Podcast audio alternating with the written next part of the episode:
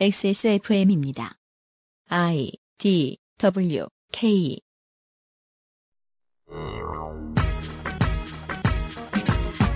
주말에 만나는 그것은 알기 싫다 7월의 기획 국방개혁 스타터스 킷.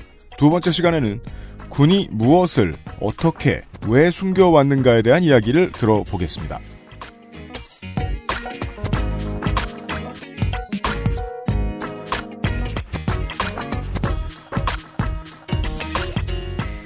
좋은 주말 이거나 좋은 주말이 오고 있거나 같겠지요. 지구상의 청취자 여러분 안녕하십니까. XSFM 그것은 알기 싫다 228회 시간입니다. 책임 프로듀서 유승균 PD입니다. 잠시 후에 광고를 들으시고 국방개혁 starter's kit 두 번째 시간 만나보도록 하겠습니다. 그것은 알기 싫다는 실천하는 사람들을 위한 노트북 한국 레노버에서 도와주고 있습니다. XSFM입니다. 전 세계에서 가장 많이 팔리는 노트북 브랜드? 당신이 무엇을 짐작하던 사실은 변하지 않습니다. 까다로운 군사 규격을 통과한 인류 최초의 노트북 싱크패드. 저렴하고 세련된 디자인의 일상형 노트북 아이디어 패드.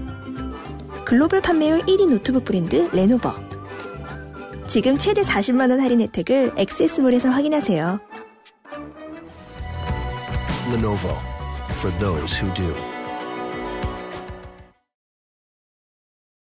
우리의 조성주 소장이 어, 삼남 안상을 쳐다보고 있다가 제가 옆에서 쿡 찌르면 아, 이걸 정치적으로 해석하자면 어떤 것이다라고 떠드는 에, 그런 스타일이시라면 최소한 제가 알기로 아직까지 이분은 어, 무슨 이야기를 집어넣어서 쿡 찔러도 에, 국방에 대한 이야기를 해주실 수 있는 분입니다. 지난주에서 김광진 의원 다시 모셨습니다. 어서 오십시오. 예, 반갑습니다. 아, 근데 지난주 사드 얘기가 너무 좀 겉으로만 돈 거 아닌가요? 제가 전문적인 내용도 많이 아는데. 본인의 깊이 있음을 자랑하시고 계십니다. 2015년으로 시계를 돌려보겠습니다.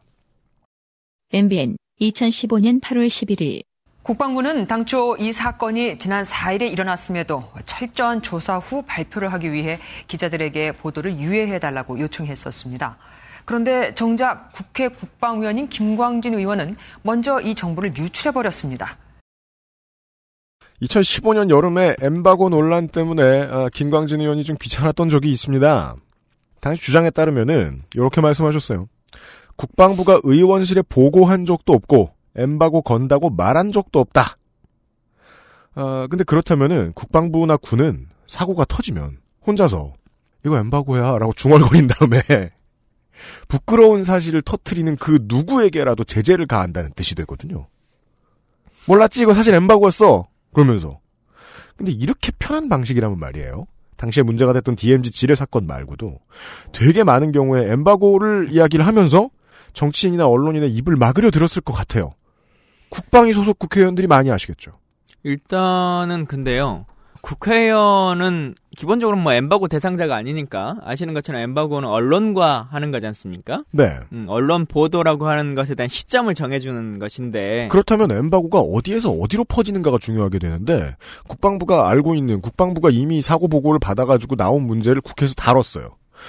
그리고 국회에서 그 이야기를 뭐 만약에 기자들이 궁금해하면 얘기를 해줘요. 그렇다면 이게 엠바고다라는 사실도 먼저 국방부에서 나왔어야 되잖아요. 그 국회의원도 그걸 알아야 되고 이거 엠바고래요. 내일 모레 터트리세요. 그러니까 엠바고라고 하는 것은 네, 합의체를 말하는 거잖아요. 네. 그 합의에 처음부터 동의한 사람들끼리만 하는 것이 엠바고인 거고 음. 그 합의에 이루는 대상자가 아닐 때는 엠바고라고 하는 것 자체가 성립될 수가 없는 거죠. 예를 들면 국방부 출입 기자단과 국방부 공보실 간에는 엠바고가 성립될 수 있습니다. 아, 네. 그렇죠? 근데 그것이 외교부 출입 기자나 국회 출입 기자에게는 성립되지 않아요. 아, 그렇습니까? 그렇죠. 그 사람들에겐 대상자가 아니기 때문에. 음. 음. 근데 국방부는 이걸 국방부 출입 기자들한테는 엠바고를 한 거였다. 음. 라고 하는 논리를 편 거였거든요. 그 당시에 그 사건만을 예로 들자면. 네. 음, 그래서 그거는 뭐 성립 대상 자체가 국회의원들은 아니었기 때문에 음. 어, 국방부의 논리가 맞지 않고 음. 다만 이런 고민을 해볼 수가 있는 거죠. 뭐 청와대에 출입하는 기자들도 그렇고 네. 다른 부처도 비슷했을 것 같은데 음.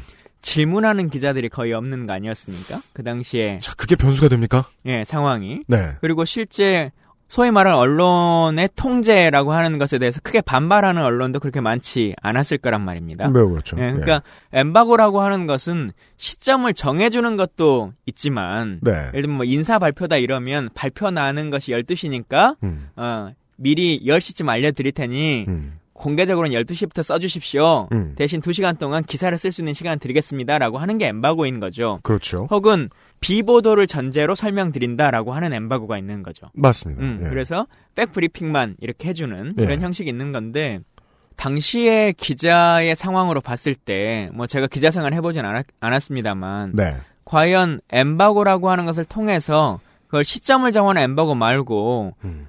그 보도 자체를 하지 않는 엠바고는 얼마나 많이 있었을까라고 아, 네. 하는 것을 한번 좀 확인해 보고 싶은 생각이 있고요. 보도를 그다음에- 아예 안 하는 엠바고. 예, 그리고 이제 또 국방부의 특성상 음. 엠바고라고 하는 것은 내가 스스로 밝히는 거죠. 음, 네, 네, 기본적으로. 그래야죠. 예. 예, 기본적으로 내가 브리핑을 해주는 것일 때 엠바고가 성립되는 건데 네. 브리핑 자체를 아예 해주지 않는 많은 사건들이 있을 거 아니겠습니까? 브리핑을 안 해주는 사건이 있다고요? 사건인데. 근데 사건의 경중을 음. 그분들이 판단하는 거잖아요. 아. 음, 예를 들면 어 1년에 150명 정도의 군인이 사망합니다. 네. 음. 우리가 생각하기에는 이 사건은 정말 끔찍한 사건인데 예를 들면 윤일병 사건이다. 네. 뭐 이런 거다라고 하는 일이 벌어졌을 때 음.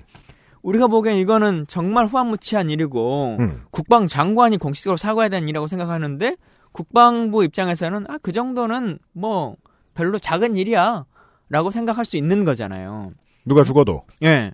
그래서 지난번에 김종대 의원하고 한민구 장관하고 국회 대정부 질문을 할때 네. 비슷한 논쟁이 있었어요. 음. 인권 문제 가지고 사망자 문제인가 하여튼 이걸 가지고 김종대 의원이 질문하니까 그런 소소한 것까지는 뭐 이런 식의 발언을 아, 한 아, 거예요. 네, 네, 기억납니다. 음. 네. 그래서 그렇게 판단해 버릴 수 있는 거죠. 음. 어, 그래서 그냥 아예 어, 브리핑 할 필요도 없고 해도 그냥 뭐 사단급 정도에서 알아서 음. 해결할 문제다 이렇게 할 수 있는 거잖아요. 예. 지뢰도발 사건도 그렇고 북한에서 예를 들면 귀순자도 생각하시는 우리 노크 귀순 사건 이런 거 하나만 생각나잖아요. 네. 근데 적지 않을 것이다. 예, 적지 않게 옵니다. 예. 예, 실제로. 음. 근데 그것을 매번 브리핑 해주지 않고 음. 누군가가 밝히면 네. 찾아내거나 조사를 시작하면 음. 그때 설명해주죠. 음. 실제로는 이런 일이 있었다라고 음. 하는 걸로. 그래서 뭐 물론 모든 걸 다 설명해 줄 수는 없는데 어, 그 경중을 따지는 것도 너무 자의적인 해석이고 그렇잖아요. 음, 일단 뭐 엠바고 논쟁을 왜 처음에 꺼내셨는지 모르겠습니다만 엠바고라고 하는 것 자체는 사실은 그 국회의원들하고는 성립될 수 없는 구조인 거죠. 음. 그렇지만 뭐 지금 말씀해주신 대로 예를 들어 뭐 김광진 의원실에서 뭐 귀순 사건 같은 걸 갑자기 얘기를 들어서 밝혀냈다. 어, 뭐 사단 같은 데서 책임자도 아니고 이제 위관급 장교나 뭐 부사관 쪽에서 뭐 이런 얘기를 했다는 게 그 뭐 지역 신문에서 들려와서 뭐 접수했다. 그래서 확인을 해봤더니 정말로 때로 갑자기 귀순을 했더라. 이런 얘기를 언론에 했다. 근데 군은 갑자기 반발할 수 있는 거 아니에요. 이런 얘기 왜 하냐? 그런 경우 없어요. 어, 국방부가 얘기 안 했는데 우리가 알아낸 것. 이런 경우가 있었어요. 아시는 것처럼 이제 사이버 사령부 대선 개입이 있었죠. 아, 제일 대표적인 사건이군요. 예. 네. 그 사건이 있을 때 저도 이제 시간이 지나니까 참 헷갈리는데 부서 우리 대통령이 503이잖아요. 네.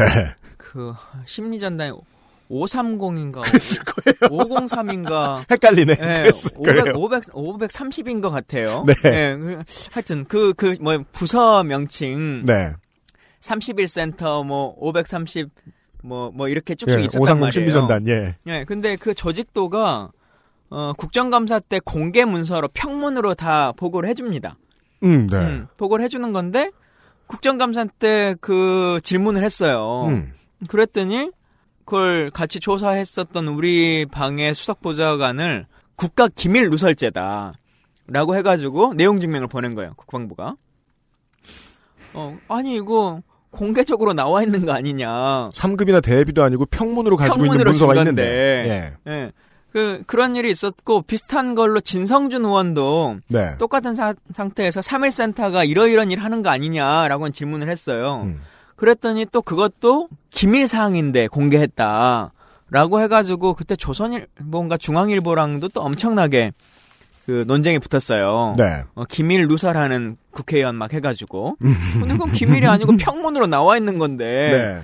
어떤 기자도 다 볼 수 있고 심지어는 뭐 모든 국민들도 다 볼 수 있는 서류거든요. 기- 네. 비밀 취급인 거랑 상관없이. 음. 그런데 그런 일들을 억제고 억압하고 또 이제 그렇게 나오다 보면 아 저 사람은 뭔가 기밀을 누설하는 사람인가 보다라고 한 이미지를 심어줄 수 있는 거잖아요. 아, 언론전에서 리드를 자기들이 가져갈 수 있다. 그렇죠. 어 제가 얼마 전에 이 검색어에 막 올랐는데 그 이유 중에 하나가 제가 김일성 종합대학 나왔다고 JTBC는 사과했습니까? 사과는 했습니다. 사과는 했는데요. 어 실제로 많은 분들이 오해해요. 순천에 있나 봐요, 그 학교? 오해하고요. 네. 전 정말 좀 그 깝깝한 게 뭐냐면 거기에 경력을 세 가지를 썼어요. 네. 뭐 군사만 무슨 위원회 위원 뭐뭐 이렇게 써놨는데 사람들이 위에 두 개는 제 경력인 줄 알고 네. 밑에 김일성 종합대학만 잘못 나온 줄 알아요. 세 개가 다 제 경력이 아니거든요. 귀순 용사가 되었어요? 그래서 여튼 근데 그렇게 한번 이미지가 굳어지면 아, 예, 예, 네. 예, 예. 농담처럼 하는 얘기에서도 사람들이 그렇게 얘기하고 음. 또 어설프게 막 이렇게 저를 아는 사람들은 네. 아저 사람은 북한 얘기를 많이 하는 게 네. 군사 얘기나 북한 얘기를 많이 하는 게 귀순한 사람인가 보다. 어? 라고 하는 막 이제 이런 이미지가 생기는 거거든, 실제로. 그래서 아, 저 말투는 평안도 사투리구나. 실제로 저희 장모님이 그랬다니까요. 그 아까 그 군사 무슨 위원회 위원 뭐 이거 되니까 네. 우리 사위 무슨 직함 이제 받았냐고. 아, 장모님 입장에서 취업했구나. 이제 무슨 정부 기관에 들어간 줄 알고. 근데 북한 정부야. 어, 여튼. 아, 아, 여튼 그렇게 다- 다시 한번. 이미지를 신어서 김광진 의원은요, 순천 태생이시죠, 순천. 어, 태생은 여수에서 태어났는데요. 여수, 예. 순천대학교 몇 대 총학생회장이십니까? 저 학생회장 아니라니까요. 아니에요? 예, 이것도 이미지예요. 오! 나 왜 그렇게 알고 있었지? 네, 사람들이 제가 학생회장 출신일 거라고 생각하고 당에 있을 때는 청년위원장 했을 거라고 생각하고 어. 당 대변인도 많이 해봤을 거다고 생각하는데 당 대변인 안 하신 건 아는데. 예, 당 대변인도 못했고 청년위원장도 못했고 학생회장 오! 출신도 아니에요. 저 프로필 몇 군데에서 저 총학생회장 출신이었다고 봤는데 거기 잘못됐구나. 순천대학교 총학생회장 중에서 네. 그 약간 어깨 분들이 좀 이렇게 쭉 해가지고 세습해서 해서 그 잡혀가신 분들이 있어요. 그래가지고 그 어깨 일원이다고 또 이렇게 어 소문이 많이 난 적도 있는데요. 아, 그렇지 아니고, 않습니다. 예. 네, 업계도 좁으시고요. 예. 예. 여수 사람이고 순천에 있었어요. 예. 지금 서울에 여튼 그렇게. 네. 그 이런 것들이 김광진, 진성준 뭐 이런 사람들이 지적하는 게 북한을 이롭게 하기 위해서 하는 거다. 저 사람들이 이상한 아, 사람들이다. 국가를 해롭게 하는 사람이다. 정북이다. 좌파다. 기밀을 누설하는 사람이다라고 하는 이미지를 끊임없이 심어주는 거죠. 엠바고에 대해서 왜 처음에 말씀을 드렸는지가 그 김강진 의원께서 해주셨던 이야기에 들어 있습니다. 군은 무엇을 숨기는가에 대한 기준을 자기들이 자의적으로 쓰고 있다. 그리하여 앞으로 엠바고의 형태든 아니 다른 형태든 쉬쉬 넘어가는 거든 숨겨왔던 무언가들을 우리가 이제 새 정부 들어와서 끄집어냈으면 좋겠는가 하는 것들을 광범위하게 좀 이야기를 해보고 싶은 겁니다. 심지어는 지난주에도 우리가 얘기한 것처럼 음. 대통령에게도 사드가 몇 기가 들어왔는지도 자기들 스스로 그냥 엠바고를 한 거잖아요. 자기들끼리만 알고 있도록. 예? 그리고 예. 이게 조금 그 다른 수준으로 보자면 음.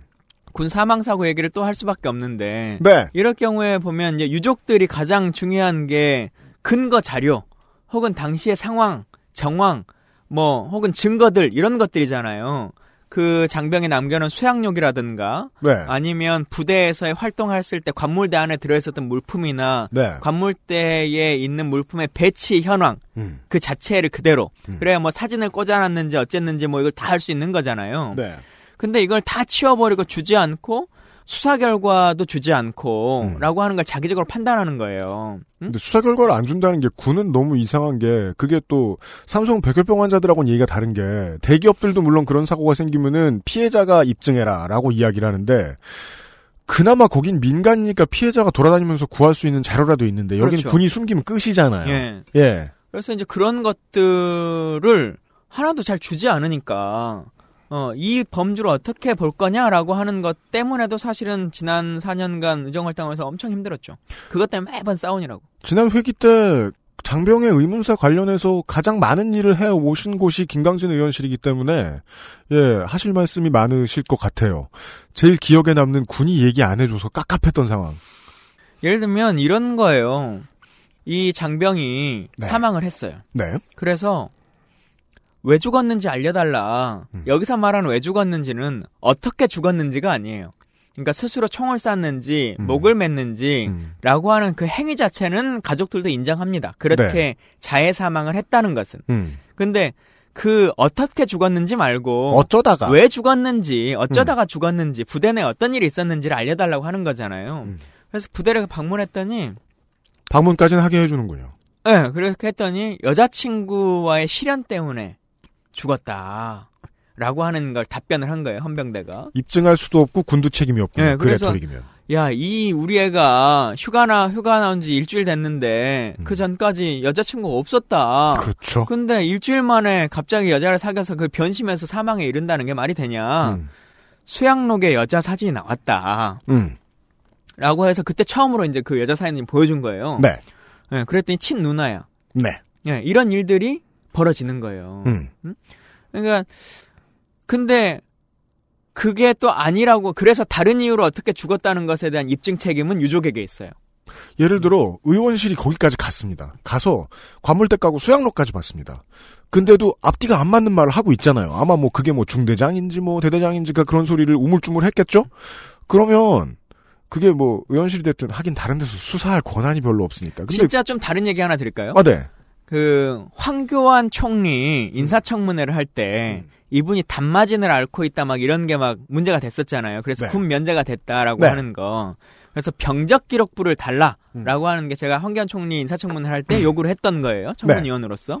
그랬더니 엄청 한 10번 재복사를 한 것 같은 그런 그 시커머리한. 어, 희끄무리한 것을 병적 기록부를 가져왔어요. 그래서 이게 이렇게 흐릿할 수가 있냐 그랬더니 오래되고 보관이 낡아가지고 어 실제 그렇게밖에 보이지가 않는다. 내가 그 보관해봐서 아는데 뭔 소리야. 음, 라고 얘기를 한 거예요. 그래서 네. 저희 보좌관이 자기가 국회 몇 년 있으면서 인사청문회를 해봤는데 네. 이렇게 보관이 안 된다. 이렇게 흐린 병적 기록부는 음, 처음 음, 봤다. 정상적으로 된다. 그러니까 의원님이 청장한테 전화를 해서 네. 의원이 대전에 병무청에 직접 내려간다 그래라. 음. 가서 직접 눈으로 확인한다 그래라. 음. 그래서 제가 전화를 했어요. 그렇게 해서 했더니 5분 만에 원본이 와요? 원본이 와요. 5분. 근데 5분은 진짜 인상적이네요. 예. 예. 그런 경우들이 생기는 거죠. 그래서 모르면 그냥 넘어가는 거고. 이 사람이 끝까지 추적할 것 같다. 어. 김광진 성격에 진짜 얘는 대전으로 바로 KT 타고, 타고 기차 타고 올라옵니다. 어, 현장에서 걸리면 이제 죽어난다 싶을 때는 주는 거죠. 그럼 군은 군의 심리는 거기서 말, 아, 말할 수 있는 건 그거잖아요. 안 걸리길 바라면서 숨긴다. 계속 예로 들지만 사드 내기도 그거 아닙니까? 지금 정책실장이 예. 원래 두 기와 네기 추가 반입이라고 돼 있는 걸 음. 그냥 어, 레이더와 사드 기체가 있다라고 하는 걸로 두루뭉실하게 써라 이렇게 음. 바꿨다는 거 아니에요. 음. 음? 그렇게 해서 누가 실제로 그럼 몇 기입니까 라고 물어보면 물어보기 해주고 전까지는 아. 만약에 그 구체적인 사항을 몰라서 안 물어보면 음. 어, 아, 안 물어봐서 그냥 다 아시는 줄 알고 그랬다. 어, 라고 하는 걸로 넘어가려고 하는 거죠. 현재 중요한 군의 철학 같은 걸 짚어주신 것 같아요. 걸리기 전까지 조용히 있겠다. 그런 그러면- 게 이런 네. 거예요. 저희가 국정감사라는 걸 매번 하잖아요. 매년. 네. 근데 국정감사가 매년 나름대로 대박을 칠 수 있는 이유 중에 하나가 뭐냐면 예를 들면 통영함이라고 하는 거 있잖아요. 저도 지금 통영함 얘기하려고 예, 그랬어요. 통영함의 그 어군 탐지기 네. 문제가 있었죠. 네. 통영함과 소해함 이 두 가지 함정을 이게 지적을 했었는데 네. 그러면 우리 같은 정상적인 상식을 가진 사람이면 아 그러면 그 정도 시기에 최근 한 5년간 음. 그 정도 급에서 음. 이 소나를 구입한 거 음. 특히나 예를 들면 학- 그 문제가 됐었던 하켄콘사에서 구입한 무기들을 음. 장착한 배는 총 뭐뭐 뭐인지를 한번 일괄적으로 검토를 해봐야 되는 거 아닙니까? 네. 예, 근데 여기는 통영함이 걸렸어요. 네. 그러면 통영함은 반성합니다. 네, 통영함은 고치겠습니다. 어. 이렇게 되는 거죠. 아, 어. 다른 데에 소나가 있는 건 중요하지 않고. 아, 그건 안 걸렸으니까. 아. 어. 그래서 이제 내년에 그러면 우리가 그 당시에 하켄코한테 납품받았던 배들을 다 가- 주세요라고 하면 네. 한 다섯 개 배가 올 거 아닙니까? 그러면 그럼 그때 반성하는 어, 거예요? 내년 내년에 또 이제 세 개 배를 또 까는 거죠. 음. 그러면 이제 무궁무진해요. 그러니까 뭐, 뭐 해참 총장급하고 만약에 얘기를 하신다 치죠. 그럼 그 사람한테 물어보시잖아요. 왜 그 감사할 때 분위기 보면 이거 작년에도 얘기됐던 거고 반성한다고 했는데 다른 배들은 왜 이래요? 우리가 모를 줄 아셨습니까? 이런 질문 정도 할 수 있잖아요. 예. 뭐라 그래요? 일단 그 잘못에 대해 시인하고 시행하겠다라고 얘기를 하고요. 음, 작년은 작년이고 올해는 또 다르고 아 어. 내년에 또 우리의 잘못을 뭘 가져오는지 보자 예. 이런 마인드였다가 아니, 그거는 또 그거는 전임 총장 때 일이고 내 총장 때는 또 다른 거잖아요. 그리고 그 사이버 사령부도 마찬가지예요. 댓글 네. 부대 사건 벌어졌을 때 그 제일 처음에 저희가 질문하니까 절대 그런 일이 없다 그랬거든요. 네. 그래서 제가 그랬, 그랬어요. 진짜 첫딱 울기 전에 세 번 부인할 거다. 음. 왜냐면 우리가 가지고 있는 것들이 있었으니까. 근데 세번 부인할 우리가 국방부를 싸워보는 전력을 방식을 알기 때문에 네. 처음부터 그렇게 다 공개한 게 아닌 거죠. 음. 음, 그래서 처음에 물어보니까 아니다. 그런 경우가 없다. 라고 얘기를 한 거예요. 네. JTBC 2013년 11월 2일 지난주에 중간 수사 결과 발표가 나왔는데 아, 네 명이 개인적으로 했다 네. 아, 이런 내용이고요. 예. 이에 대해서 그 민주당 등 야당은 조직적으로 가담을 했다 이런 네. 의혹을 제기하고 있는 상황입니다. 국방부는 한 점 의혹 없이 수사를 하겠다 이렇게 얘기를 했죠.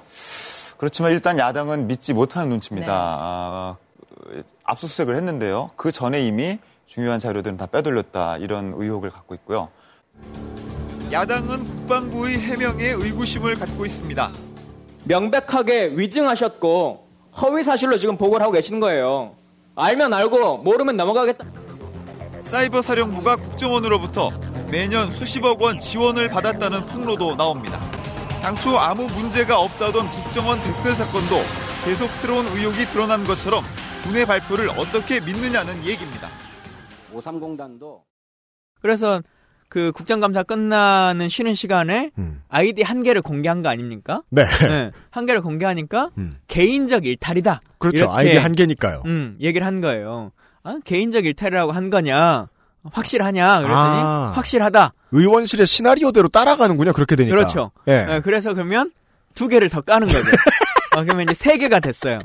어, 그랬더니 이제 그 자기들끼리가 한 거다. 세 명의 일탈이다. 음, 세 명의 일탈이다라고 한 거죠. 그러다가 이제 그러면 우리 방만 하면 안 되니까 옆에 방도 하나 터트리세요. 네. 라고 해가지고 뭐 네. 다른 의원실에서 또 음. 터트립니다. 네.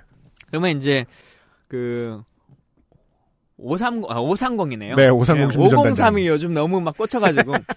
530 심리전단. 네. 음, 530 심리전단의 전단장의 일탈이다. 네. 어, 라고 하는 걸로 또 이제 책임 회피를 하는 거죠. 아, 네. 어, 아니, 정상적으로 확인을 해본 다음에 답을 해라. 음. 그러면 좀 시간을 달라 그래요. 음. 시간을 달라 그래서 주면 다음날 발표를 합니다. 뭐라고요? 530단의 일탈이다. 네. 어, 확인해봤더니 라고 해요. 그러면 이제 다시 우리가 또 얘기하죠. 음. 왜냐하면 530단을 넘어설 수밖에 없는 음. 결제 라인들이 있거든요. 음. 음, 그래서 뭐 예산적인 문제나 뭐나 이런 걸 또 건드려요. 그러면 네. 아, 그 옥도경 사령관까지의 문제다. 아. 네, 이렇게 별 하나씩 추가. 어, 하는 거죠. 그래서 옥도경 사령관의 개인적 일탈이다. 어? 라고 하는 걸 해요.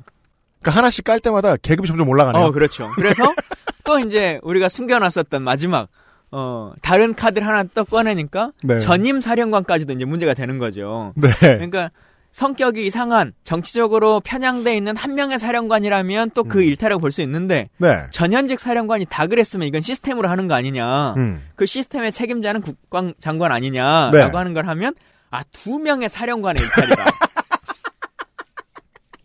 아, 그런 순서였는지 몰랐네요. 예, 예, 그렇게 결과만 가는 알고. 거거든요. 근데 네. 우리가 그것을 중간에 멈추면 음. 우리도 못 밝히면 사실 음. 우리는 수사권이 없지 않습니까? 조사권도 네. 없고 네. 그러다 보니까 503에서 530에서 멈추면 맞다. 저도 당연하다는 데 듣고 있어요. 530에서 멈추면 그냥 503까지 그 정도에서. 네. 끝나버리는 거예요. 네. 이 사이버 사령부는 그래도 네.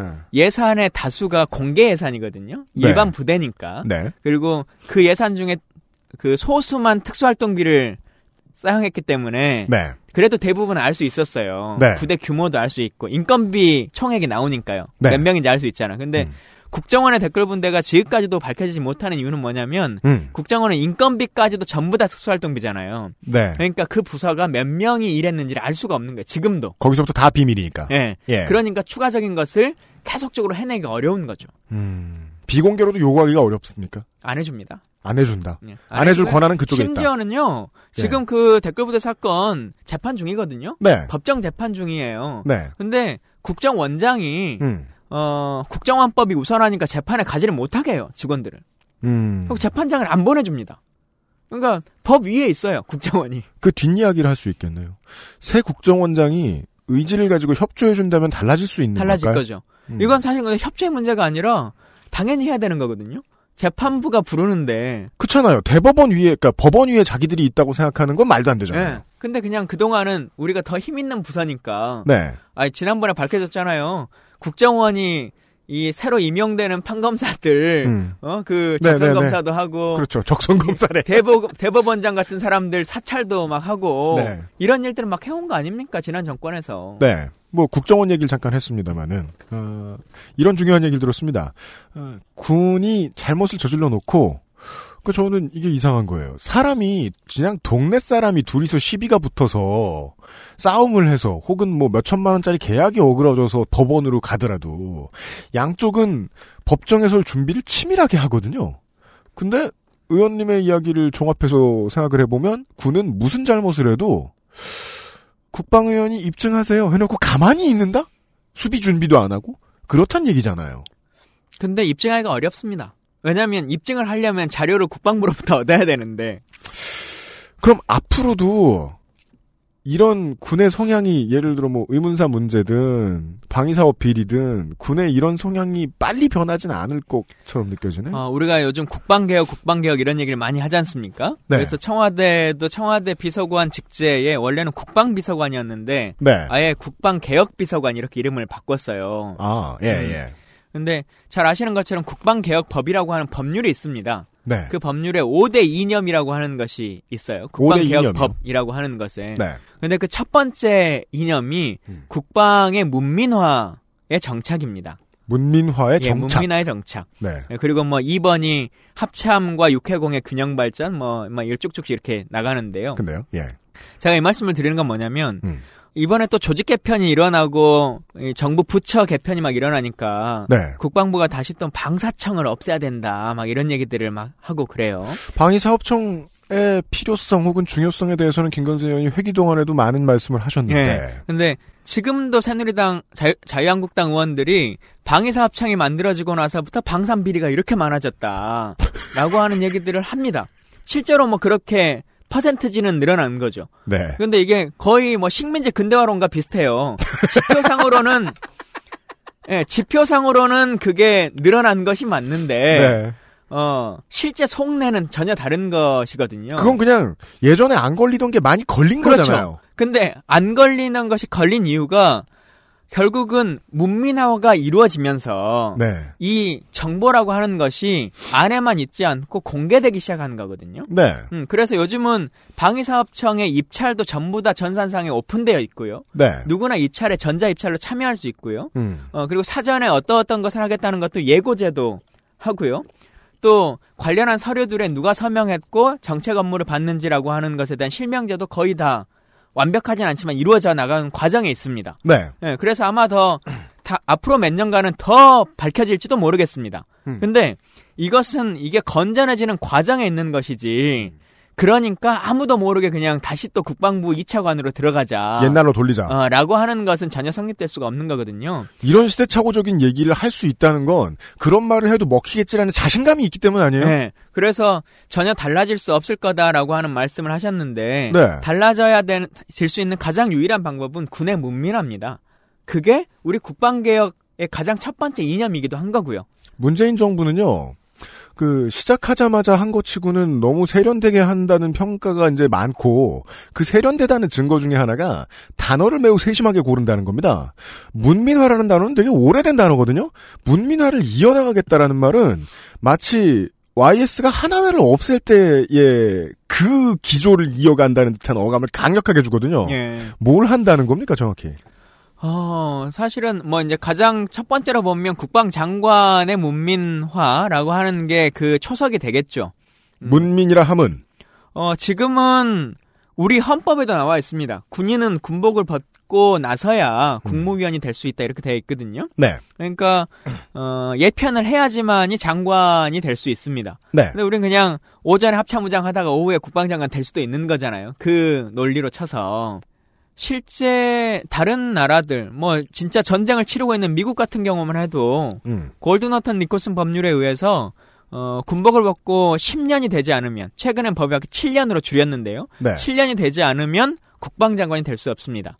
그래서 콜린 파월 같은 사람도 국방장관을 못하고 국무장관을 했거든요. 네. 음, 그동안 미국이 쭉 그래왔어요. 근데 음.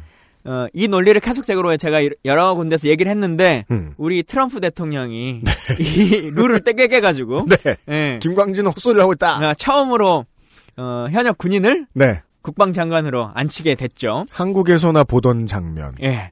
여튼 근데 그게 기본적으로 생각하는 문민 통제라고 하는 군의 문민 통제라고 하는 민주주의의 기본적인 원칙입니다. 음. 어 근데 우린 그동안 못 해왔는데요. 이번에는 조금 이뤘으면 좋겠는데 네. 어 못 한다고 하면 음.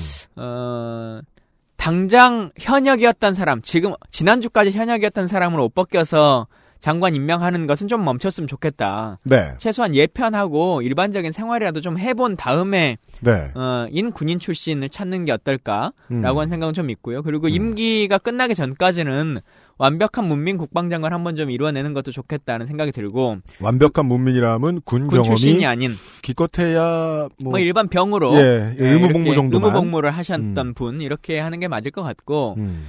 어, 그거는 이제 겉으로 보여주는 어떤 약간의 쇼잉일 수 있겠습니다만 정말 중요한 것은 군의 시스템이라고 하는 것을 음. 얼마나 일반 행정부처럼 바꿔 나갈 것인가라고 하는 거죠. 음. 아, 일반인이 와서 장관으로 갑자기 뭐 하늘에서 뚝 떨어졌다. 네, 일반인인데. 딱 봤더니 오, 저는 행정 일 다른 거 할 때 이렇게 안 했는데 여긴 왜 이렇게 해요? 여긴 왜 이렇게 해요? 이런 예. 상식적인 질문들을 던질 수 있는 인사. 그렇죠. 그러니까 많은 분들이 잘못 생각하고 오해하시는 것 중에 하나가 장관이 전문성이 있어야 된다라고 하는 생각을 많이 하세요. 장관은 어때야 됩니까? 예. 근데 장관은요, 행정행위를 하는 그 집행자가 아닙니다. 정무직이잖아요. 네. 정무적 판단을 하는 사람들이거든요. 네. 예를 들면 우리가 보건복지부 장관 중에서 가장 처음으로 생각나는 사람 누구 있으세요? 유 유. 네. 그죠? 그분 네, 작가님. 의사였습니까? 작가 요. 약, 약사 출신인가요? 뭐 옷도 못 입고 뭐. 네, 아니잖아요. 네. 근데 유시민이라고 하는 사람이 가장 보건복지부 장관을 잘했다 이렇게 생각해요. 네. 뭐 통일부 장관 하면 정동영 이렇게 네. 많이들 생각하는데 그분이 원래 통일학자입니까? 그러지 않는 거거든요. 그냥 잘생긴 사람 출신이죠. 그분은. 네. 뭐그 노무현이라고 하는 분이 해양 전문가냐? 요트를 탔죠.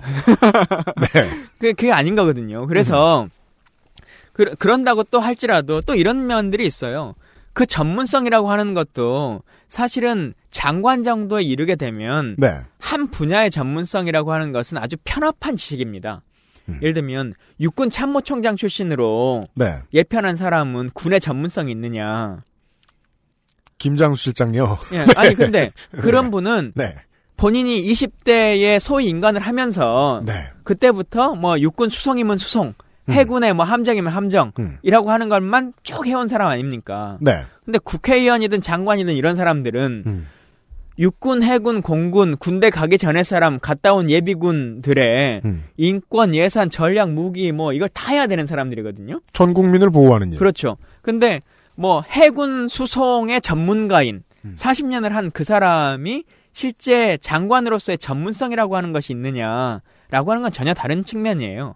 2017년에 대한민국 국민들이 생각하는 군의 수준 이라고 하는 것을 따라갈 수 있을 만큼의 기본적 지식을 아- 가지고 있고 그리고 논리적 사고와 인권적 측면이라고 하는 것을 성립할 수 있으면 충분히 그 일을 해낼 수 있는 것이지 실제로 전쟁이 나면 1사단 앞으로 가세요. 31사단 뒤로 빠지세요라고 하는 건 합참의장의 지시가 필요한 것이고 국방장관은 그런 것들을 조력해서 음. 전략적으로 판단하는 거죠. 네. 그래서 이 정무적 판단이라고 하는 것이 흔히 말하는 다임적 개념이라고 흔히 말하죠. D, I, M, E. 타임. 군사 및 안보 용어. 외교, 정보, 군사력과 경제력의 줄임말로 국방에 있어 군의 물리력만이 아닌 민간의 연구와 참여가 필요한 다양한 분야를 아우르는 리더십의 중요성을 강조합니다.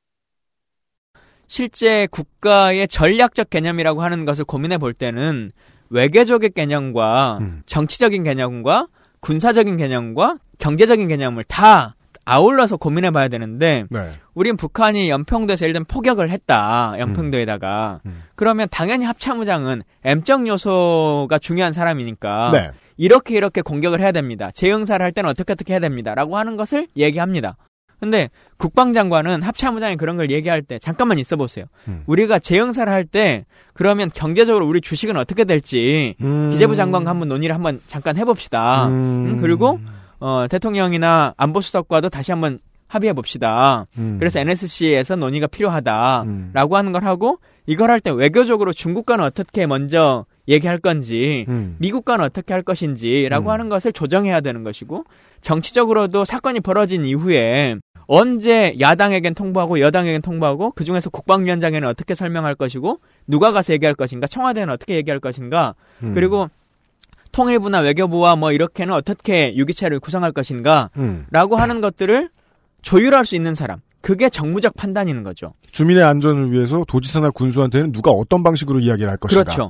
근데 우리는 사실상 국방장관이 합참의장과 동일한 개념으로만 그냥 생각을 해버리니까. 장군님 중에 장군님. 예. 그러니 모든 것을 그냥 M적 요소로 보는 거예요. 지난번에 박근혜 전 대통령이 이런 말 한 적 있어요. 사드보다 더 좋은 요격 미사일 체계가 있으면 나한테 얘기해, 얘기해봐라. 이렇게 말한 적이 있습니다. 네. 예. 이게 결국은 대통령이 전략적 사고를 못하고 있다라고 하는 걸 얘기하는 거거든요. 북핵을 막기 위해서 사드보다 더 좋은 방법이 있으면 나한테 얘기해봐라. 음. 라고 얘기하면 그건 대통령이 할 수 있는 말이 맞습니다. 네. 그러면 사람들이 아 이렇게 되면 유엔 제재나 이런 것들에 대해서 틀어지기 때문에 안 된다. 음. 아니면 중국에 어떤 문제가 있기 때문에 안 된다. 음. 우리가 중국과의 경제적인 문제가 이렇게 되기 때문에 안 된다. 음. 어 혹은 뭐 아이언돔으로 가자, 뭐로 가자. 또 군사적으로 대안을 제시한 사람도 있을지 몰라요. 네. 근데 요격 미사일 체계 중에서 사드보다 좋은 거 얘기해봐라. 이렇게만 얘기를 하면 그럼 미사일 얘기만 한 거니까. 북핵 미사일을 막기 위한 다른 대안들에 대해서는 듣지 않는 거거든요. 다른 음. DI 이적 요소에 대해서는 전략적 고민을 전혀 배제해 버리는 거예요. 아 외교와 안보 라인 얘기는 안 들을 테니까 국방만 와서 얘기해봐. 예. 그러니까 사실은 그 동안에 박근혜 대통령이 장군들에게 거의 둘러싸여 있었던 거죠. 음, 안보실장도 장군 출신으로 있고, 경호실장도 육군 참모총장 출신을 데리고 가 4년을 그대로 있었거든요. 그렇죠. 그 사성 장군에 음. 둘러싸여 있었고, 국민 안전처라고 하는 것을 만들었는데, 음. 안전의 개념을 참 어떻게 보는지 여실하게 보여주는 게, 음. 안전처 장관은 사성 장군이고, 음. 안전처 차관은 삼성 장군이에요. 음. 심지어 국방부도 장관과 차관을 동시에 군인을 앉히는 경우는 없습니다. 근데 국민 안전처는 사성 장군과 삼성 장군을 동시에 앉혀두고 아 박근혜 정부의 철학은 어, 총칼만 있으면 안전하다 국민은. 예 그래서 그런 정도의 개념으로 군부에 둘러싸여 있는 이 체제 안에서 있어 왔기 때문에 음. 어, 모든 개념들이 전략적이지 못하고 우리의 외교가 완전 송두리째 무너지는 음. 이런 일들이 벌어지게 된 거죠. 해주신 얘기의 중간 다리를 다시 한번 짚어보겠습니다. 예를 들어 뭐 육군으로 따지면 뭐 공병 출신은 보통 이제 사성인 장군이 되기 어렵긴 합니다만은 뭐 이 사람이 평생 공병이었어요. 공병들은 보통 해외 많이 나가죠. 나가서 막 60일에 막 학교 지어주고 막 그리고 대단한 성적을 많이 낸 훌륭한 공병이에요. 그 사람이 국방장관이 됐어요. 국가에 짓는 것만 많아. 그렇죠. 그렇게 돼버릴 수 있다. 서해 교전 때 네. 어, 비슷한 일들이 벌어지는 거 아니겠습니까? 그러니까 합참무장이 소위 말하는 원래 합참무장 내장 받으면 이제 그 합동군성 이런 훈련 교육을 다 받긴 받거든요. 네. 그러더라도 기본적으로 육군 중심의 사고에 다 갇혀 있는 거 아니겠어요? 네. 근데 해상에서의 전투는 육군과는 다르죠. 네. 국지전이 아닙니다. 음. 어, 해상에서 전투는 누가 얼마나 더 좋은 성능의 배로 멀리서도 쏠수 있느냐. 그렇죠. 라고 하는 것 때문에 무기 체계를 크게 붙이는 거잖아요. 네. 예산을 투여하고. 근데 육군 출신의 합참무장이 가서 음. 이 벙커 안에 들어가다 보니까 음. 계속 하는 얘기가 배를 갖다 붙여! 라고 하는 일들이 벌어지는 거잖아요. 그럴 수가 있어요? 아무리 그래도 그 이순신 수준에서 머물러 있다는 건 말이 안 되잖아요. 작계를 공부 안 한 사람들도 아니고. 아니 근데 뭐 그 김정대 의원이 쓴 서해교전 책도 한번 좀 읽어보시면 아, 네네네. 예, 그런 이야기들이 이해가 다 부족하냐. 예, 다. 나와 있으니까 어 그런 일들이 왕왕 벌어지는데 결국은 합참의장보다 더 중하게 국방장관이라고 하는 자리는 말 그대로 정무직이거든요. 네. 음. 이 군의 인권 문제가 개선 안 되는 가장 큰 문제 중에 하나도 그것을 결정하는 최고 결정권자가 음. 2017년에 대한민국 국민들이 생각하는 수준에서 인권을 척도를 봐줘야 되는데 그걸 야. 이해할 군인이 없다. 내가 20년 전에 대대장 할 때는 줄빠따로 맞았어. 지금은 보이스카우트 아니야. 부대 군대 엄청 좋아졌네. 그런 레토릭. 이 수준에서 인권 의식을 갖고 있는 거잖아요. 네. 그러니까 이걸 빨리 바꿔야 되는 거죠. 그러니까 물론 많은 병장들도 군대 좋아졌네라는 말을 하고 싶어 합니다. 은연 중에. 그렇지만 그 말을 하고도 내 삶으로 돌아와서 인권의 필요성이 인권 감수성이 얼마나 깊어져야 되는가를 계속 생각해 볼 경험을 쌓을 수 있단 말이에요. 민간인으로서. 예. 그러니까 문민화에 대해서 말씀을 해 주셨기 때문에 오늘 처음에 시작한 얘기랑 맞출 수가 있을 것 같아요. 여기서 문민화라는 건 장관 한 사람만 문민 출신이 된다는 게 아니라 장관실에서 정무적 판단을 도와주는 사람들도 꼭 군인만은 아닌 사람들로 채워줘야 된다는 말씀이잖아요. 그렇죠. 그리고 또 사람의 문제만은 꼭 아니고요. 네. 시스템의 문제예요. 예를 들면 요즘은 그 청와대가 이번에 문재인정 바뀌고는 매월 세입 세출을 인터넷에 공개합니다. 맞습니다. 대통령의 일정도 다 공개합니다. 네. 어. 근데 국방부는 그런 일들 잘 하지 않죠. 네. 그리고 뭐 운영비뿐만 아니라 실제 어떤 그 사업이 진행되고 하는 과정에 있어서도 이게 기밀 서류냐 아니면 일반 평문이냐라고 하는 것들이 다 있거든요. 근데 요즘은 일반 평문들은 행정부에서 전부 다 공개를 해줘요 인터넷에. 네. 혹은 정보 공개 청구를 하면 다 응해줍니다. 음. 근데 국방부는 지금도 누가 봐도 이건 일반 평문으로 다 볼 수 있을 만한 것들도 네. 어, 정보 공개 청구를 해도 잘 주지 않고 국회가 요구해도 잘 주지 않거든요. 근데 이런 것들에 대한 시스템들도 일반 말 그대로 이게 기밀이라고 secret이 찍혀 있는 문서는 그 등급에 맞춰서 서류를 보관하고 네. 다른 문서는 행정부처럼 일을 해야죠. 음. 근데 모든 것들이 기밀이다라고 하는 이 인식을 빨리 바꿔야 된다고 생각합니다. 저는 여전히 사람에 집중을 하고 싶은 거예요. 장교가 한 명이 들어와서 말씀해주신 대로 3, 4교나 6사를 나와서 뭐 6회공사를 나와서 들어가서 소위부터 임관을 해가지고 쭉 배웁니다. 보통 보직을 1년에서 뭐 2년에 계속 돌리죠. 이것저것 막 경험시키죠. 그러면서 경험이 늘어난다고 하더라도 만난 사람은 군인밖에 없고 군인들 사이의 논리로 일을 하게 되고 짬이 더 차면 나중에 승진을 빨리 하면 국방부에 갑니다. 계룡시에 가고 뭐 용산에 갑니다. 거기에서 만나는 사람들도 우리가 가장 러프하게 얘기해서 국방부 돈은 먼저 보는 놈이 임자다라는 말을 하고 다니는 그런 노인네들 많이 있을 거 아니에요. 그 사람들 문민 정부의 국방부에 들어왔을 때 그냥 군의 논리로 움직일 테니까 그 사람들이 가장 엠바고를 걸든 뭘 숨기든 숨기고 싶어하는 사람으로 발전할 가능성이 높다.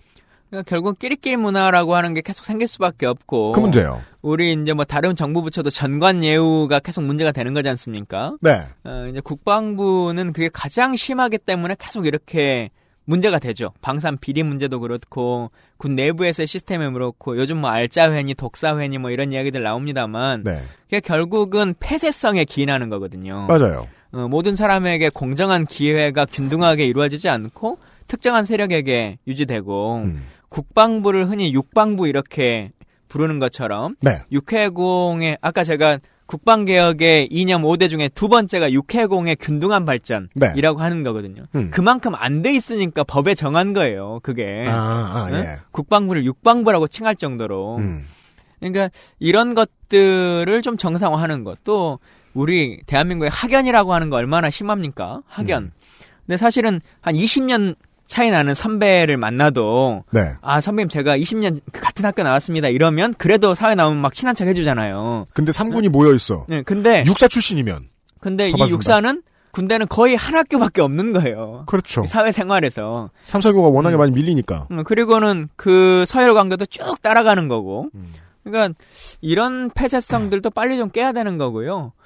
그 그래서 또 만들어 놓은 자리 중에 하나가 민간인들에게 채용할 수 있는 자리를 열어놨거든요. 예를 들면 실장급 자리나 뭐 이런 것들. 네. 어 근데 그것도 대부분은 예편한 군인들이 다시 그 자리로 들어온다거나 이제 이런 일들이 왕왕 벌어지기 때문에 이런 것들을 원래 취지에 맞게끔 문민에게 내주기로 했으면 딱 문민에게 정확하게 내줘야 되는 거죠. 네. 광고를 듣고 결말을 좀 들어보죠. 그것은 알기 싫다는 나의 마지막 시도 퍼펙트25 전화영어에서 도와주고 있습니다. XSFM입니다. 내 인생의 6개월이 그냥 날아가 버렸어. 한국인 가게에서 일했지. 퇴근하면 집에 그냥 있었지. 친구도 못 만들고. 워킹 홀리데이 진짜 별로야. Um, excuse me. Why don't you call Perfect 25? 뭐? Perfect 25. 그래서 뭔데 그게? Perfect 25 English phone call service. 이거 말하는 거야? 퍼펙트25.com? Oh, you got it right. 매일 들려오는 대형 추돌 사고, 급발진, 보복운전 뉴스. 아직 블랙박스를 달지 않으셨나요? 기본 스펙은 확실히 갖추고 가격은 낮춘 미르 블랙박스가 여러분의 선택에 도움을 드립니다. 본사는 물론 전국 50개 공인센터에서 받을 수 있는 믿음직한 AS, XS몰에서 구입하실 때만 받을 수 있는 AS 기간 연장 서비스까지. 이제 선택하세요. 믿을 수 있는 목격자 미르 블랙박스 M8 김광진 의원이 밝혀냈던 많은 이제 방위사업 비리 가운데서는 소소한 것들 중에 이것도 전혀 소소하지 않습니다만 아, 신형 전투복권이 저는 가장 많이 기억이 납니다. 전에 만나뵀을 때도 제가 말씀을 드렸던 것 같은데 제가 그 신형 전투복이 임시 도입되었던 부대에서 그것의 샘플을 당시 김진훈 장군이었을 거예요. 우리 사령관이 그 사람 앞에서 입고서 모델하는 일을 했었거든요. 오, 어쩌다가 모르겠어요. 음. 근처 사무실에 있으니까 끌려갔겠죠. 한 사람은 미군 저 데저트, 한 사람은 그 육군 거, 한 사람 저는 고거 입고서 서 있는 일을 했었는데 일을 보면서 참 어, 주먹구구다라는 생각이 너무 많이 들었어요. 국방부에서 뭘 얼마나 열심히 했는지는 모르겠지만 중장급인 우리 부대의 사무실에서 디자인을 해서 올렸거든요. 그나마 그 디자인은 미군 해병의 것을 표절한 것이었고요. 그리고 처음에 저희들이 샘플을 받았을 때 물이 빠졌고요. 그리고 찍찍이가 각이 안 맞았고요. 오만 불만이 많았습니다. 하지만 아, 사병들은 새 옷을 좋아하기 때문에 별 불만을 얘기하지 않았어요. 그리고 저는 그 다음에 제대했기 때문에 몰랐습니다. 이게 이렇게나 많은 문제를 가지고 엄청나게 많은 물량이 소화됐다는 걸요. 그걸 처음에 김강진 의원실이 밝혀냈거든요. 그 기사를 보면서는 그게 너무 이상했던 거예요. 아니 저렇게나 많은 납품 물량을 확인도 안 하고 받아? 한꺼번에 받아? 5일 만에 받아? 검수해서 잘못됐어. 되게 많은 물량이 불량이야. 그러면 싸제 그러니까 민간의 세계에서는 최대 계약을 깨야 돼요. 근데 군대는 안 그래. 그 원인 중에 몇 가지로 오늘 얘기를 좀 들었습니다. 저는 이제 저 어떤 상념이 들었냐면 우리 저 서기호 전 의원이 법원에 대해서 해줬던 얘기하고 논리 구조가 되게 비슷해요. 판사들이 세상 물정을 너무 모른다. 물론 날카롭고 똑똑한 사람들이지만 삶의 경험이 부족하고 법정에 들어가서 아래에서 위, 즉 자신의 위치를 민간인으로서 올려다본 경험이 없고 다만 못해 변호사 경험이라도 있어야 되는데 그냥 연수원 들어가는 순간부터 젊은 나이부터 계속 판사, 세상의 모든 걸 정해주는 사람이 되고 그러다 보니까 차가워지고 또한 평상시에 생활 돈 받는 구조는 그냥 공무원하고 똑같다 보니까 저 사람은 지금 징역을 사느냐 마느냐로 막 엄청 두근두근하고 가슴이 터질 것 같은데 판사 본인은 빨리 끝내고 퇴근하고 싶은 수준이다. 이런 문제를 타파하고자 하면 법관들이 세상 경험을 더 많이 할 필요가 있다. 예. 라는 지적을 해주셨거든요. 국, 국방부의 문민화에 대한 이야기도 좀 비슷한 것 같습니다. 비리를 저지르는 그 사람을 순수한 악으로 몰기 전에 이 경험, 철학적인 고민을 좀 많이 해본 사람, 국민의 다수를 이해해 본 사람들이 국방 쪽에서도 일을 맡아서 전문가가 됐으면 좋겠다. 라는 말씀을 해주셨습니다.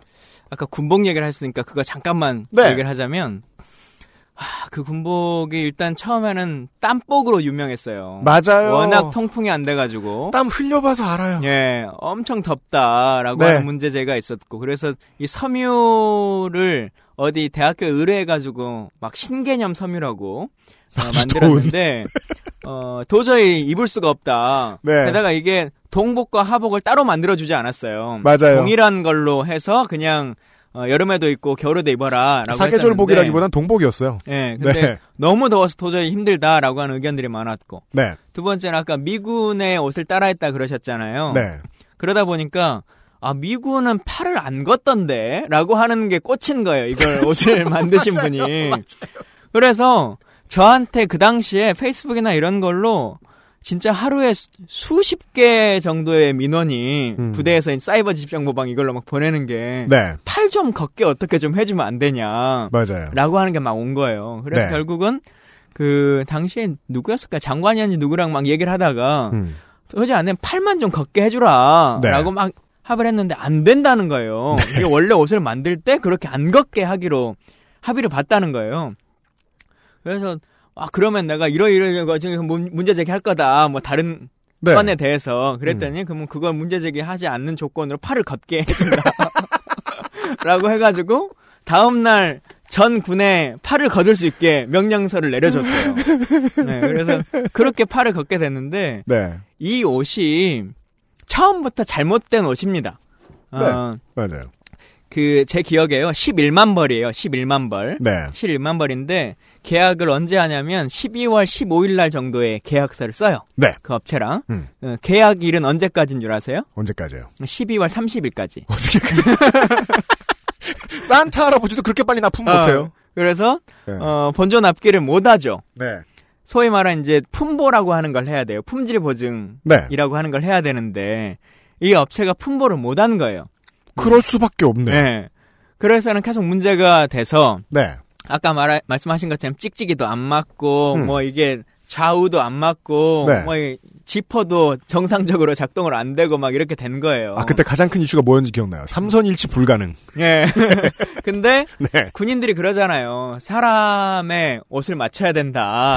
어? 라고 하는 생각들을 가지고 있고 네. 또 그래도 군복인데 뭐 조금 삐뚤어도 뭐 네. 입는 데는 문제가 없으니까 입자라고 네, 하는 맞아요. 생각을 네. 기본적으로 갖고 있잖아요. 음. 그럼에도 불구하고 음. 14명의 병사가 이건 도저히 못 입겠습니다. 아. 라고 항의를 한 거예요. 네. 음. 그래서 이게 첫 시발이 됐어요. 이 불편종자들은 사회에 매우 유익해요. 예. 예. 아니 근데 생각해보면 불편종자의 문제가 아니라 이건 정말 해도 해도 너무한 거죠. 그 까봤더니 말도 안 됐잖아요. 음. 어, 군복이라고 하는 것을 그 접고 접고 접어주더라도 이건 도저히 못 입는 옷라고 음. 된 거예요.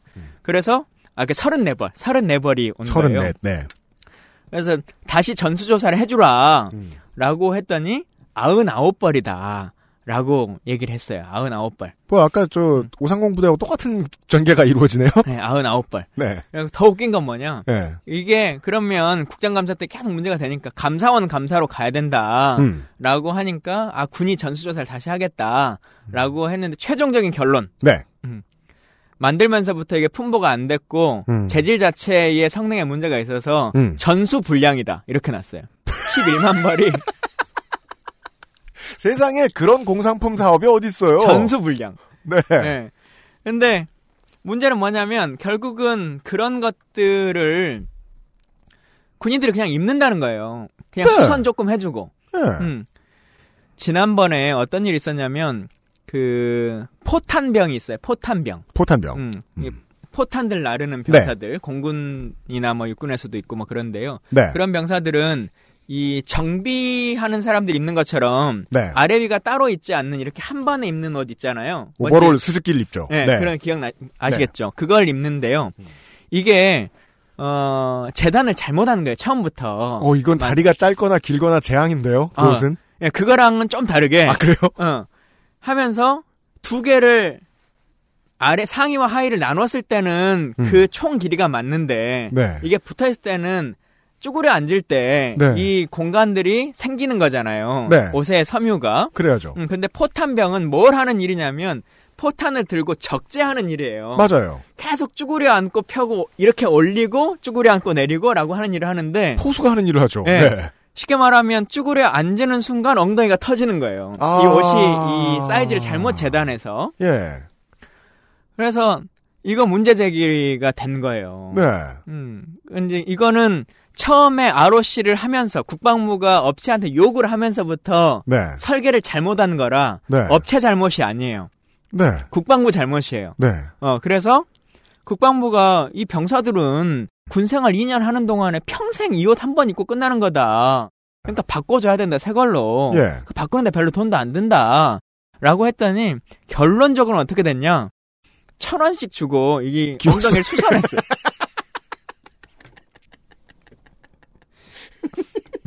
네. 그렇게 우리 군이 운영됩니다. 아. 무기나 뭐 이런 거였으면 음. 제가 뭐 이런 비교는 정말 싫습니다만 장군 관련한 어떤 물품이었으면 네. 새 걸로 바꿔줬겠죠. 근데 아, 네, 네, 네, 네, 네. 근데 병사들에 대한 이런 것에 대해서 꼭 그냥 아 그냥 좀 수선해주면 되지라고 하는 걸로 넘어가는 이 인식 자체가 네. 빨리 개선돼야 되는 거죠. 그 원래는 이제 아, 숨길 때 그 숨기는 습성 뭘 그렇게 숨기고 싶어 하나 요걸 더 듣고 싶었는데 중요한 한 가지 키워드를 더 알려주셨습니다. 대충 하고 싶은 마음 같은 거. 음 조금 다르게 생각해 보면 이런 네. 것 같아요. 군이 막 대충 하겠다는 것보다 항상 그 대충의 포인트가 일반 병에게 있다는 거죠. 아. 그 사람을 귀하게 여기지 않아도 되는 일종의 소모품처럼 여기게 되는 그런 구조와 인식 그리고 장교분들의 교육이라고 하는 것들이 음. 어, 빨리 바뀌어 나가야 된다고 생각해요. 네.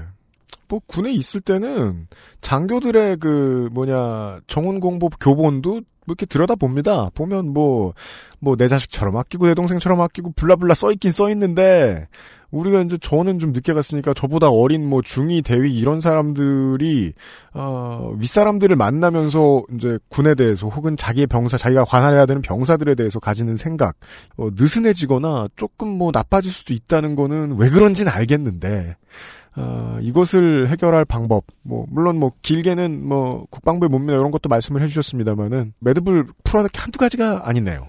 일단 사람을 귀하게 여겨야 돼요. 그리고 사람 개개인의 능력과 특성이라고 하는 것에 대한 고민을 해야 되는데 우리는 그냥 병은 전체 44만 명의 병이 동일해요. 음. 그러잖아요. 그 네. 개별적인 사람들의 특성과 인권이나 아니면 주특기나 이런 것들을 고려하지 않습니다. 어, 그렇죠. 네. 네. 근데 진짜 좋은 군대라면 개별적인 사람들이 어떻게 업무 역량을 활용해 나갈 수 있을 것인가라고 하는 걸 고민해야 되는 것이고 어떻게 그걸 국가가 잘 활용할 것인가라고 해야 되는데 네. 단순한 예로 이런 거죠. 군대 현역으로 가는 분들 신체 검사 1등급, 2등급, 3등급 받잖아요. 네. 응? 등급을 이렇게 정해요. 음. 그건 신체적으로도 정서적으로도 뭐 어떤 차이가 있다라고 하는 걸 국방부가 스스로 인정한 거예요. 네. 예.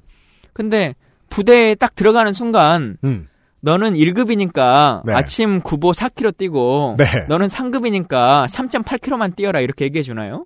음. 안 그러잖아요. 네. 어, 같죠. 너는 체력적으로 이건 좀 부족하고 예를 들면 학력이 조금 더 높으니까 네. 뭐 이런 걸 해라. 음. 아니면 너는 이런 일들을 했었으니까 이렇게 해라라고 하는 게 아니고 음. 그냥 이쪽 줄은 이리 가고 저쪽 줄은 저리 가고 이런 식의 부대 운영인 거잖아요. 네. 결국은 그런 것들이 실제로 군 자체 전력도 떨어뜨리는 거고요. 네. 귀중한 자원에 대해서도 비효율적으로 만들어요. 아까 제가 1, 2, 3등급 얘기를 했는데요. 자해 사망자, 자살하는 분들, 이분들 중에서 실제로 저희가 전체 통계를 다 내봤거든요. 네. 그랬더니, 어, 정원 대비, 그러니까 그 인원 대비 가장 사망자가 높은 게 상급 분들입니다. 3급이에요. 예. 네. 네. 신체 등급 상급으로 군대 들어오신 분들. 네. 왜냐면 그분들은 기본적으로 어쨌든 체력적으로나 뭐나 조금 부족하다라고 하는 것이 객관화돼 있는 분들인데. 네.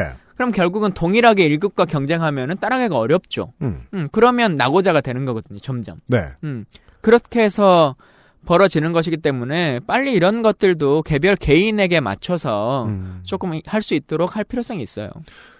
그 개별 개인에게 집중하기 시작한다. 그거는 확실히 군에 오래 있던 사람들로 조직된 조직에게는 특성화된 능력과는 거리가 좀 멀게 멀어 보이긴 하네요.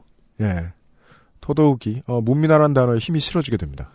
아, 군의 느슨한 포인트, 어, 혹은 이제 군이 거짓말하고 싶은 포인트, 이런 것들에 대한 얘기를 짤막하게나마 나눠봤습니다. 이 김강진 의원하고 대화할 때마다 풀어놓으면 이렇게 오래 나오시는 분이라서 어, 소재를 어떻게 잡아야 될지 모르겠 아주 작은 거 하나만 얘기해도 50분씩 1시간씩 걸려가지고 말이죠.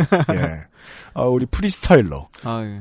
네. 제가 짧게 요점으로 말씀드려야 되는데. 아니요, 그러면 또, 저, 그냥, YTN 같잖아요. 예. 다음번엔 알려주세요. 뭐 음. 하나를 쿡 찌르면 그거 가지고 한 시간을 떠들게요. 이런 식으로. 네. 근데 저도 오랜만에 이 국방 관련 팟캐스트 뭐 이런 걸 해보니까 네. 단어들이나 내용들이 가물가물해요. 아, 네네. 것 다음번에는. 반대로 네. 이런 걸 좀 할 테니까 공부를 좀 해와라 그러면 네. 어, 제가 군복도 뭐 이렇게 쭉 하- 내용도 그렇고 음. 공부해 올 수 있을 것 같습니다. 알겠습니다. 네, 반성하게 됩니다. 네. 어, 우리 앉아 계시느라 힘드신 비서님께 제가 다음 주에 알려드릴게요. 네. 국방개혁 스타터스킷 두 번째 시간이었습니다. 김광진 전 의원과 함께했습니다. 수고 많으셨습니다. 예, 감사합니다. 김광진 의원 다음 주에 뵙겠고요. 그것은 알기 싫다는 기억보다 정확한 기록 미르 블랙박스에서 도와주고 있습니다. XSFM입니다.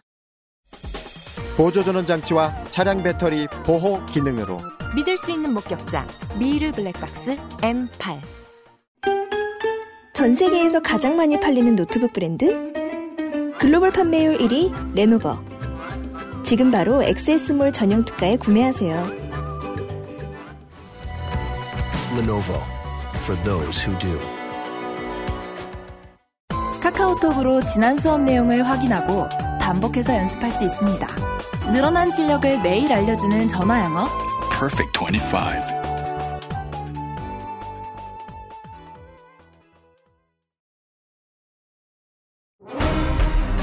아스트랄 뉴스 기록실 뉴스 아카이브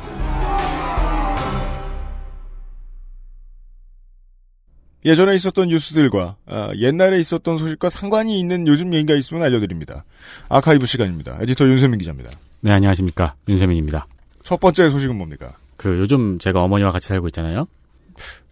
전 사실 상상도 할 수 없어요. 뭐를요? 그, 그 오랫동안 전화총각이 나가 살다가 네. 예 집에 아주 오랜만에 기어 들어왔을 때. 저는 어머니랑 같이 살고 있잖아요. 네. 저도 상상도 할 수 없어요. 그죠. 아 매일매일이 새로움의 연속. 네. 예. 아니 집구석이 이랬군 이런 느낌 다시 받는데. 냉장고가 이렇다니. 맞아요. 왜 사는 사람에 따라 냉장고의 모양은 이렇게 다를까? 문 열기 전까지 똑같다가. 음. 특히 이제 어머니의 TV 생활이 네. 저에게 새로운 세상에 대한 놀라움을 연이어 선사하고 있습니다. 그 어떤 거냐면요. 우리가 이제 어릴 때 클럽에 가면 네. DJ에 따라 분위기가 그렇게 다르잖아요. 그렇죠. 클럽의 장르도 있고. 예, 이 가정마다 각 가정마다 아, 리모컨을 누가 쥐었느냐에 따라서 그렇게 달라요. 그렇죠. 예, 특히 요즘에는 비밀의 숲이라고 새로운 드라마가 시작되었더라고요. 드라마 얘기인데요. 네, 조승우 씨가 검사로 나옵니다. 맞아요. 그 어느 날 그 이 검사인데 검찰의 스폰서를 소개를 받아요. 네. 한 사업가란 사람을 음. 그 사업가가 이제 검찰들한테 광범위하게 뇌물을 돌리는 사업가였던 거예요. 음. 그 사람이 이 자기한테 뇌물을 받은 검사들을 폭로하겠다는 말을 하고 네. 살해당합니다. 지난 몇 년간 꾸준히 많은 이들에게 통용되던 말이었죠. 예, 어, 예능이나 드라마 안 본다. 뉴스가 더 재밌기 때문에. 그렇죠. 그래서 어, 열심히 뉴스를 따라가고 있습니다. 실제 이 사업가는 빚쟁이들에게 쫓기는 상황이었고요. 어, 살인의 누명은 다른 사람이 씁니다. 네. 그리고 접대 리스트가 담겨있던 사업가의 노트북이 사라졌습니다. 여기까지가 지금 1회의 내용이거든요. 그 2회에서는 조성우 씨가 그 차- 나쁜 사람의 왕초인 차장 검사에게 네. deal을 치는 장면이 있더라고요. 앞으로의 내용이 굉장히 기대가 됩니다. 그렇습니다. 과연 접대 리스트는 공개가 될 것인지, 그 리스트에 있는 인물은 2심에서 무죄를 받을 것인지, 재판이 끝나지 않은 상황에서 대선에 출마할 것인지, 과연 홍 씨는 또 이와 연관을 지을 것인지, 네. 그러네요. 네 여러 가지 상상의 나래를 펼쳐보다가 왠지 내가 내가 비밀의 숲 검사다. 네. 그로 바꿔서. 음. 어, 왠지 이 이야기는 뉴스 아카이브에 뉴스 아카이브에서 말씀드려야 할 것 같아서 전해드립니다. 네. 이 작품을 저도 그래서 궁금해서 좀 뒤져봤더니 아 하이브리드 혼종이었어요. 네. 그 성완종 리스트 사건 하고 우병우죠. 일단 일단 그 차장 검사 우리 저저 final boss가 네 보니까 또 재벌집 사위 출신이에요. 맞습니다. 근데 이제 2회가 나와봐야 알겠지만 이제 뭐 조부가 친일파다 이런 것까지 차용을 했는지는 모르겠습니다만은 그래서 벌써 검색을 해보죠. 그러면 비밀의 숲 우병우가 뜨고 있어요. 아 제가 검색을 해봤더니 바로 나와요. 이경영 씨는 요즘 이런 쪽에 그 끝판왕 악역을 하도 많이 맡으셔가지고 네. 자유한국당 후보로 나와도 이기지 않을까요? 그니까 말이에요. 심지어는 제가 지나가다 아는 동생한테 야 너 요새 영화 쓴다며 이러면 어 이경영 씨가 재벌이야. 나쁜 사람 나쁜 사람 물론 나쁜 사람 아닙니다 그 영화에서는. 드라마 얘기를 했으니까 예, 한 가지 바람은 아, 조승우 씨하고 배두나 씨가 어, 사귀지 않았으면 좋겠다. 아, 그러네요. 그 드라마에서 제발 수사를 하다가 연애를 하지 않았으면 좋겠다. 아, 배두나 씨 매력이 참 다시 한번 터지더라고요. 아 그래요? 네. 그냥 오병우 얘기하다 생각나서 그 영연방에 하고 많은 국가들이 있어요. 네. 예.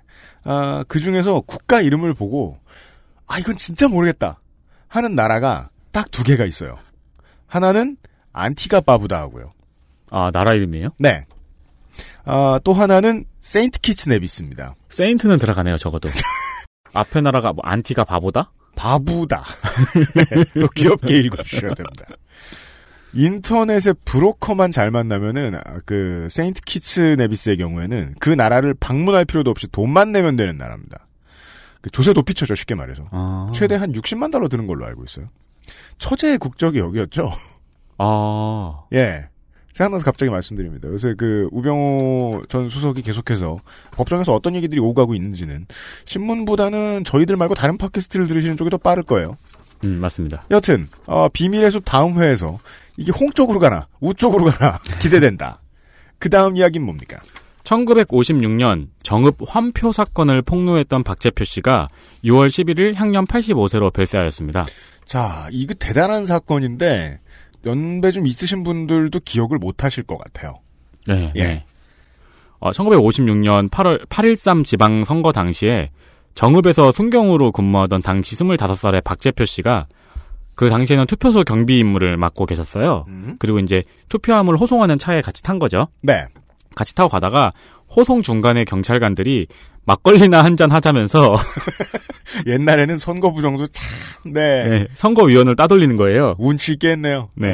그러니까 막걸리나 한 잔 하자면서 선거위원을 따돌리고 이 선거위원이 막걸리를 마시는 도중에 투표 호송 호송차 음. 당시의 기사들을 살펴보니까 추럭이라고 써 있더라고요. 추럭. 네. 네. 예, 투표 호송차를 빙빙 돌리면서 그 사이에 투표함을 열고 그 투표함에 자유당의 표를 쏟아 넣은 거죠. 네. 네. 투표용지를 바꿔치기 했으니까 이를 환표라고 하는데 그렇습니다. 예, 이 환표 현, 현장을 목격하신 겁니다. 네. 박재표 씨는 당시에 고민 끝에 전주로 가서 우편으로 사표를 보내고 음. 서울로 올라와서 27일에는 동아일보, 28일에는 경향신문으로 가서 이를 폭로했습니다. 그렇습니다. 이후에는 여러분들이 예상하고 계신 대로 경찰은 박재표 씨를 체포했습니다. 뭔가 일단 잡고 보는 듯한 느낌이 들죠? 네, 그리고 당시 야당이었던 민주당 간부와 이를 보도한 기자들까지 조사하고 어, 가족분들도 계속 직장을 통해서 압박이 있었다고 하시네요. 네, 그렇죠. 이후 박재표 씨는 대법원까지 가서 폭로 내용이 허위가 아니었음을 인정받았고 4.19 직후 경찰에 복직하였습니다. 네.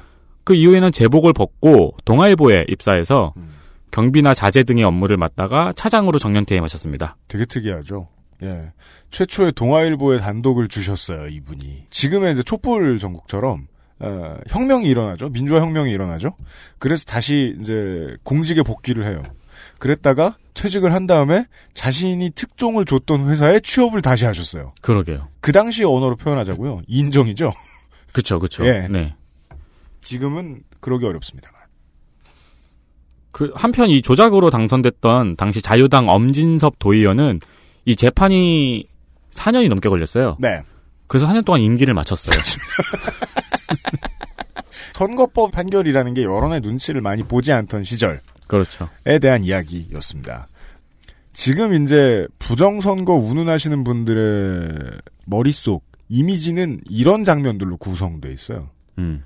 한심하다고 말할 수 없는 게 그 당시에는 이것이 진실을 알리고자 하는 공익제보자가 한 좋은 일이었으니까 한국에서는 원조 내부 고발자입니다. 맞습니다. 아, 그, 부정선거 운운도 뭐, 생각이 많지만, 음. 또 다른 면에서 생각을 해보면은, 우리나라 워낙 유서가 깊잖아요. 어떤 게요? 부정선거에 아, 대해서. 그래서? 네.